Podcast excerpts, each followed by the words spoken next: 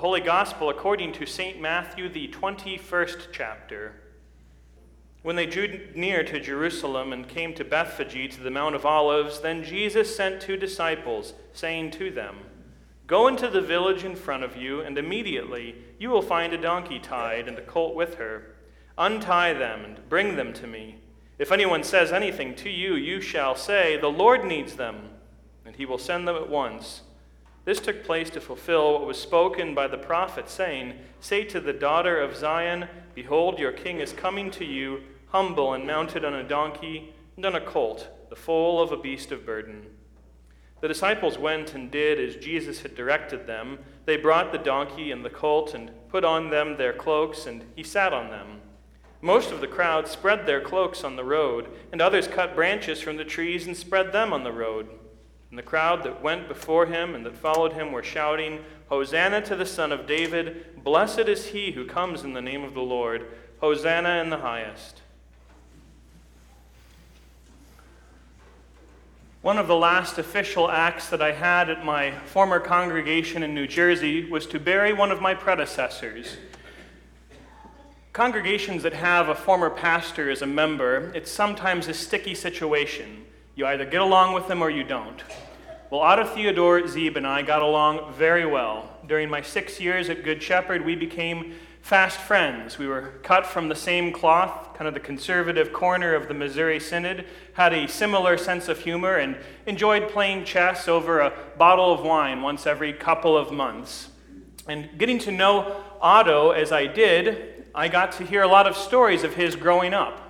He grew up in a German speaking home in the Bronx, back when the Bronx was full of Germans, and had a lot of uh, interesting stories to convey about his time of life growing up in the 20s and the 30s. And one of the stories I remember that sticks out is just that pristine setting of his childhood Christmases that he described.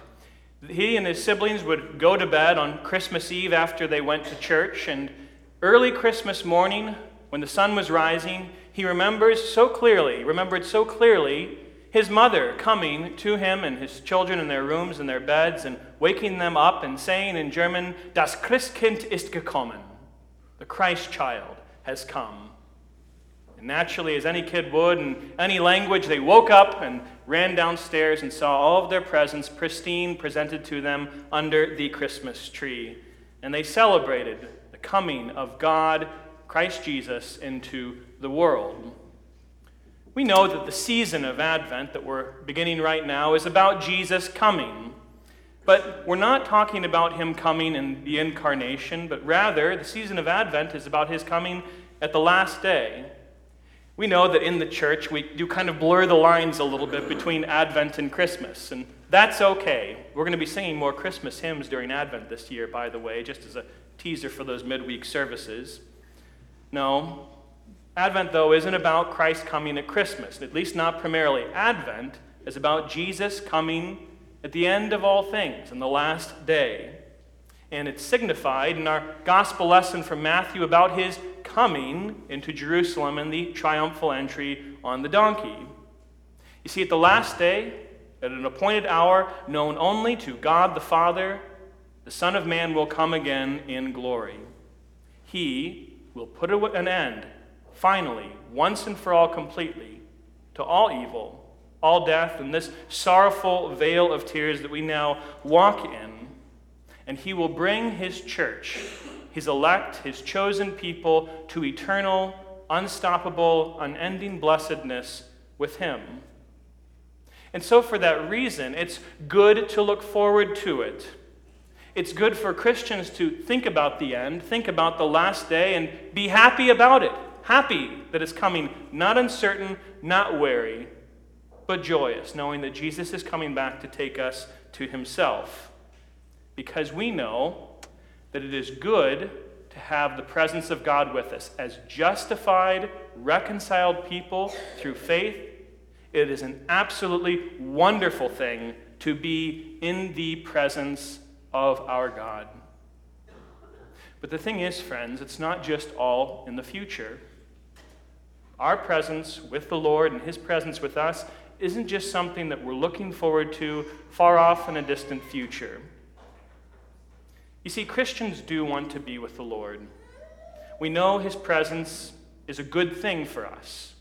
It means pardon, grace, love, fellowship, and forgiveness, not a harsh judge, but a merciful Father who pardons his children who have come back to him. And this is why Christmas itself, of course, is a joy. It's why we say we celebrate God coming to earth, and we're not kind of apprehensive or terrified about it, but we're happy about it because we know what that Christ child was born into this world to do. Jesus was born not to condemn the world, but to save the world. And so we would gladly come and worship that Emmanuel, that God, with us. But here's the thing our yearning to be with God, it doesn't go unmet. Not unmet in the sense that we're just thinking about on Christmas an occasion that happened 2,000 years ago, far in the past, or, in the case of Advent, an occasion that has yet to happen, his coming at the end. No, our yearning doesn't go unmet because for the Christian who wants to be with God, we have that opportunity here and now in this life. It is a coming which is just as real, a presence of God with us that is just as concrete as the incarnation when our Lord was born into that manger in Bethlehem, and just as real as when he will come again at the end, just as grace filled and peace filled. Dear friends, I'm talking about his coming to us in the sacrament of the altar in the Lord's Supper. At the end of Matthew's gospel, Jesus said to the disciples, I am with you always, even to the end of the age. Now, that wasn't just a sentimental, I want you to feel good and I'm with you kind of in this fuzzy sense. No, that's not what he was talking about. You see, we know the reality of the ascended Christ into heaven to the right hand of the Father means that he has power and authority to fill all things, but not just that. Jesus being in heaven at the right hand of God the Father means he can be in the place and the times where he said specifically that he would be. Moreover, he can be there in the unique way that he promised. On Maundy Thursday, Jesus gave his last will and testament to the disciples. He gave to them bread and wine, and he said, Take, eat. This is my body. This is my blood. For what? For forgiveness for the forgiveness of all of your sins.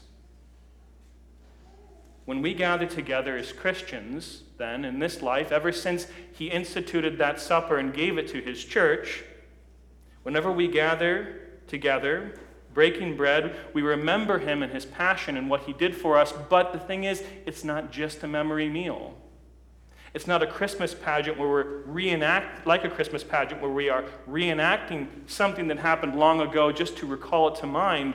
No, it is the time and place where he says, I will come to my church. I will be, according to my gracious presence, with my church. God is still Emmanuel with us whenever we gather together around his altar, his table, present in his grace, his love, and his peace. Jesus Christ has several advents, several comings, and we ought not to overlook this one that I speak of today. We certainly ought not take it for granted or treat it like just any other church thing that we do. Jesus came into Jerusalem on the humble means of a donkey, and he was there with his people. He came to the world through the humble means of the lowly virgin in her womb in the humble town of Bethlehem, and certainly in the humble setting of a manger in a stable to be with his people. And Jesus Christ comes to us every time we gather and celebrate his supper, his people, through humble means of bread and wine to be with his people. To be sure, he will come again in great glory, and that will be much more of a show, not humble means at all to be with his people. And he will bring on that day eternal gifts of rest, joy, and bliss forever. But that day is not here yet. And as we look forward to that day, and we wait out our Christian lives in expectation and faithful hope in that day, let us gladly and frequently, as much as we can, come to the place where He says, I am with you. Let us come to His Holy Supper. Amen.